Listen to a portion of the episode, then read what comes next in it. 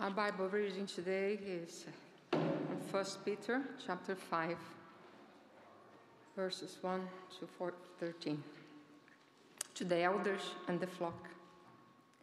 To the elders among you, I appeal as a fellow elder and a witness of Christ's suffering, who also will share in glory to the, to the, to, in the glory to be revealed. Be shepherds of God's flock that's under your care, watching over them not because you must, but because you are willing, as God wants you to be. Not pursuing dishonest gain, but eager to serve, not lording it over those entrusted to you, but being examples to the flock. And when the chief shepherd appears, you will receive the crown of glory that will never fade away. In the same way, you who are younger, submit yourselves to your elders. All of you, clothe yourselves with humility towards one another, because God opposes the proud, but he shows favor to the humble. Humble yourselves, therefore, under God's mighty hand, that he may lift you up in due time. Cast all your anxiety on him, because he cares for you. Be alert and of sober mind. You, your enemy, the devil, prowls around like a roaring lion, looking for someone to devour. Resist him, standing firm in the faith, because you know that the family of believers throughout the world is undergoing the same kind of sufferings. And the God of all grace, who called you to his eternal glory in Christ, after you have suffered a little while, will himself restore you and make you strong, firm, and steadfast. To him be the power forever and ever. Amen. With the help of Silas, whom I regard as a faithful brother, I have written to you briefly, encouraging you and testifying that this is the true grace of God. Stand fast in it. She who is in Babylon chosen together with you, sends you her greetings, and so does my son Mark. Greet one another with a kiss of love. Peace to all of you who are in Christ.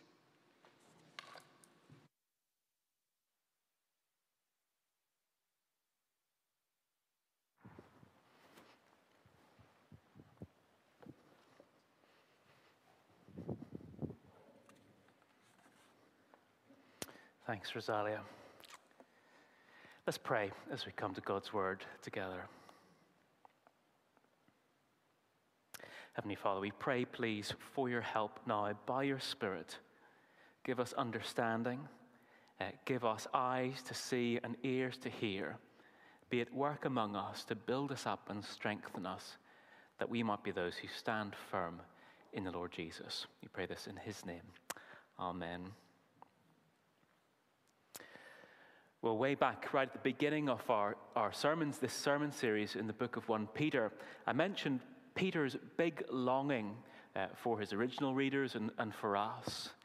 Um, he wanted them to stand fast in the grace of God. We saw that again just at, at the end of our passage there today. Stand fast in the true grace of God. He wanted them to stand firm in their faith despite all of the trials of life and faith that would come their way. And I used, uh, in the early days of this series, I used the illustration of a fisherman in the river. I wonder if we can get the picture of that up. There we have a, a fisherman in the river, up to his knees in water, uh, casting his, his rod, water going this way against him, but the fisherman standing firm, feet firmly planted on the riverbed, unmoved. That is Peter's longing throughout this letter that we would stand firm in the Lord Jesus. And as Peter concludes, he gives us final teaching to help us to be able to do this. And I think this morning we have here three, if you like, three essential beliefs to help us to stand firm in the faith. And we're really just going to focus on verses 6 to 11. What are these essential beliefs for standing firm. Well, firstly, we've got something to do with God and who God is. Uh, Peter, Peter highlights for us two aspects of God's character for us. So if you've got a Bible open, have a look down at verse 6.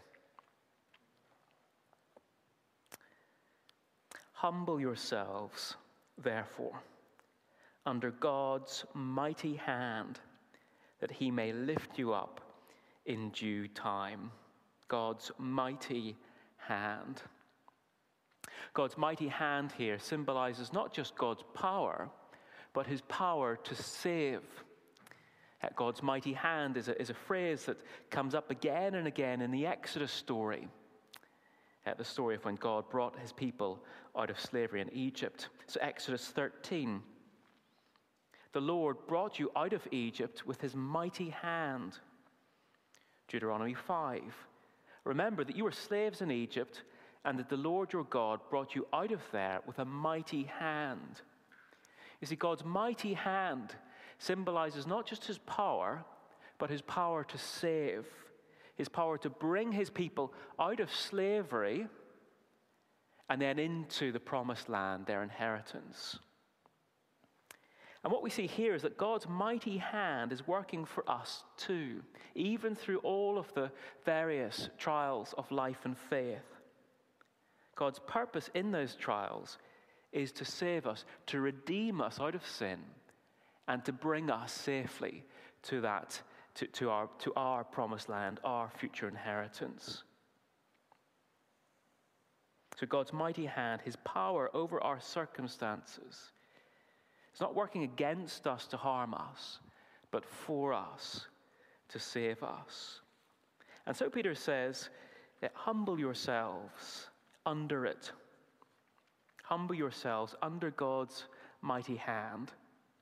As you face the trials of life and faith, don't rail against God. Don't rage against your opponent, but accept those trials as coming ultimately from God's mighty hand, given us to bring us and help us to get to our future inheritance. Now, of course, that doesn't mean that trials don't hurt, they do. That doesn't mean that we don't plead with the Lord to take them away. Of course, we do. But in the middle of them, God calls us also to humble ourselves under his mighty hand, recognizing God's good purpose in them to bring us home. And then Peter highlights for us God's care for us, not just his saving power, but his care for us. Verse 7 Cast all your anxiety on him because he cares for you. God's saving power and his care for us. I wonder if you've ever tried to, to carry more than you can really cope with. I remember, um, or I can imagine, it's a type of thing I would have done often you know, walk to the shop to buy a bottle of milk or something small. You're at the shop, then you start to see all of the other things that you need. And you pick out this and that, and before you know it, you've got four or five heavy bags of shopping. And as you try and walk home again, your back aches and your fingers hurt because the plastic bag is digging into them, and you struggle on. But then imagine a friend happens to drive past and they see you struggling with your bags and they stop and they say, Listen, put those bags in the boot. I'll give you a lift. What a relief. A, to have a friend who cares, and B, that that friend has a car that is able to carry all of your stuff. Well, it's a bit of a trivial illustration. But anxiety, well, it's like carrying a huge, huge load. It's exhausting, it weighs us down, it sucks our joy, and is relentless. All of the what if this, what if that. And Peter reminds us here that in, in our anxiety, God cares for us. That He's that friend who sees us struggling our, our friend who cares enough to stop and who's strong enough to take that burden off us and carry them for us. And so God here invites us to do that. All of those what ifs, all of those uncertainties as we think about the future that weigh us down, God says, I know the future. I'm in charge of the future. I have a good and perfect plan for it all. I don't like seeing you so exhausted and worn down. Listen, I will, I will carry those burdens for you if you'll let me.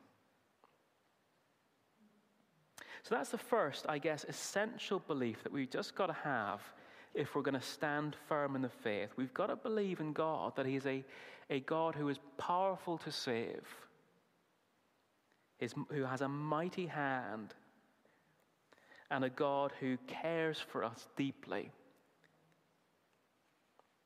We need, that, we need to believe that about God if we're going to keep going. A second essential belief we need to believe to keep going in the faith is about the devil. And we're on to our next point here, looking here at verses 8 and 9. Peter goes on Be alert and of sober mind. Your enemy, the devil, prowls around like a roaring lion looking for someone to devour. Resist him, standing firm in the faith because you know that the family of believers throughout the world is undergoing the same kind of sufferings. I don't know about you, but the closest I've ever been to a lion has actually been at Belfast Zoo. Um, they're not hungry there, they're well fed, um, and they're behind you know, fences, so they're not, a, they're not a threat. But even still, when you get near the, this, these lions, you can see that they're terrifying. And when they roar, the whole place stops and listens. Ferocious beasts. And that is what Peter says about our enemy, the devil a roaring, prowling lion on the hunt for prey. What does that mean that he's on the hunt? What does that look like? Well, I think in the context of 1 Peter, this is the devil orchestrating opposition. So, all of the, there's been so much of in Peter's letter about insults and slander and being maligned. And what we see here is that the devil is behind all of that, orchestrating it, using those insults to try and shunt believers off the difficult road to glory, to lure them onto the uh, easy road to destruction. That's what he's doing behind orchestrating all of that, that opposition. Now, of course, on the one hand, we don't need to panic. And that's really important to say. We don't need to panic because this roaring lion is not on the loose, he's on a leash. It's not that uh, God and the devil have equal power and they're battling it out and who's going to win and we don't know and it could go either way. No, it's God's in charge. The devil can only do what God allows him to do. And this lion has been. Uh, has not yet been destroyed, but he has been defeated by Christ on the cross. So we don't need to panic. You know, if you're in uh, one of those uh, drive through safaris and you're in your car, you see a hungry lion, you know, your heart may pound, but you don't need to panic. It won't be able to get you. So we don't need to panic. But what does Peter tell us here? At the same time, we do need to be alert and of sober mind that we might resist him. In other words, we're not to do what one family did at one of these drive through safaris, which was, despite all of the warnings, to get out of their car and start taking pictures of the scenery and the animals. Um, I watched a video of it, it's absolutely terrifying. Um, oblivious to lions sprinting towards them. And they made it into their car, but really they were that close from being mauled to death. Peter says, Be alert and of sober mind so that you may resist your enemy, the devil. Uh, realize the significance of the opposition to your faith that you're facing. He's trying to shunt you off the difficult road to glory. He's trying to make you give up your faith. Realize the significance of the temptations that you face. He's trying to lure you back onto the easy road to destruction. Okay, we're not to panic, but we are to be alert, of sober mind, that we may resist him. And I guess part of our resistance, or excuse me, part of our defense is to remember that we're not alone in this battle. Um, Peter gives some encouragement in verse 9 resist the devil, standing firm in the faith. Why? Because you know that the family of believers throughout the world is undergoing the same kind of sufferings. It's not just you uh, and the devil. It's a whole family of believers across the world. It's believers in China and Saudi Arabia and Eritrea and Sudan and everywhere seeking to live for Christ, seeking to resist his uh, schemes, seeking to keep going down the difficult road to glory. We're not alone. And that should be an encouragement to us as we seek to resist him. So, another essential belief for standing firm if we don't believe in the reality of the devil, we're going to be blindsided by his attacks. We won't be ready for them. Then, third essential belief we need to keep going in the faith is about the future. Looking here at verses 10 and 11. And the God of all grace, who called you to his eternal glory in Christ, after you have suffered a little while, will himself restore you and make you strong, firm, and steadfast. To him be the power forever and ever. Amen. In other, words, in other words, Peter reminds us here of, of where we're heading, that we're heading towards eternal glory in Christ. Uh, he's reminding us of God's promise that He'll one day vindicate us and restore us completely so that we will be firm and secure forever. In other words, he's, he's speaking of the day when God will give us our inheritance, the new promised land that will never perish, spoil, or fade. The day when our enemy, the devil, will be destroyed once and for all. When all of the wrongs that we've faced will be made right. When all wounds will be healed losses compensated, insults silenced, suffering stopped, anxieties vaporized, when our shame will be turned to honor and we will be secure forever with Christ. Eternal glory in Christ. But I wonder if you've ever wondered why does why does God tell us about where we're heading? Why does He tell us this stuff? Why doesn't He just keep all of this a, a surprise? Wouldn't it heighten our joy?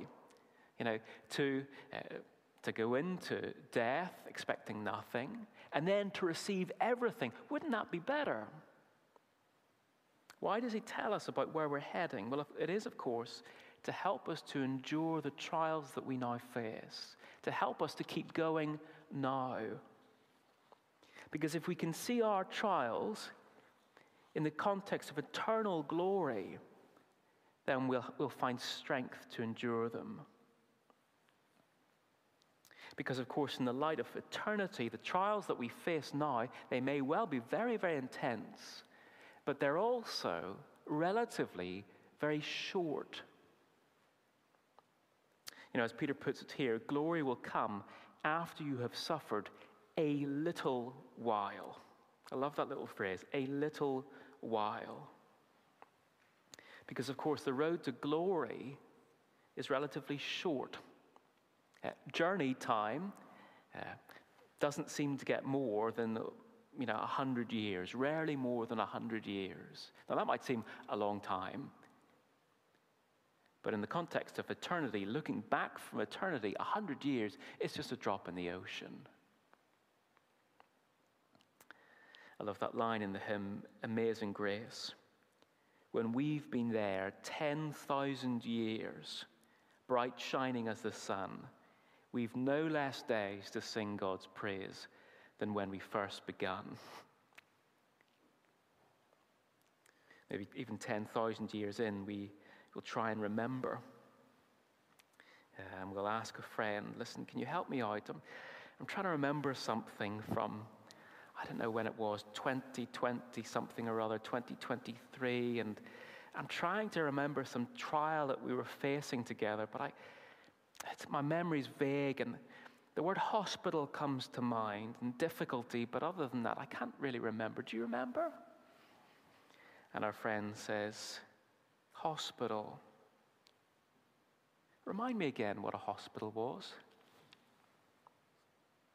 You see, in the light of eternity, our earthly trials, Peter says, are but a little while.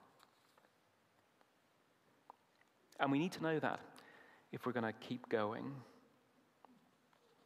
So, three essential beliefs to help us to stand firm in the faith about God, about the devil, and about the future. Well, two quick thoughts as we come to a close. Um, firstly, I guess if you're not yet a believer, um, this is something of what's on offer in the Christian gospel. To know God's mighty hand working out all things for our ultimate good. To know God's fatherly care and love, that He would take the burden of our anxiety from us. To be alert to the devil's schemes, that we might not be taken in by them. And to be heading for the, this most amazing future. There's more too. I wonder as you weigh up the Christian faith, and I ask this humbly what's, what's holding you back? What's holding you back from turning from your sin, turning to Christ, so that this would be true of you?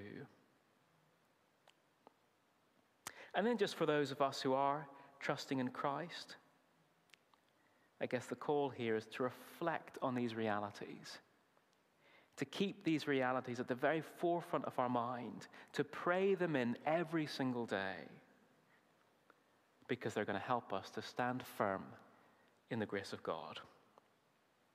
Let's pray.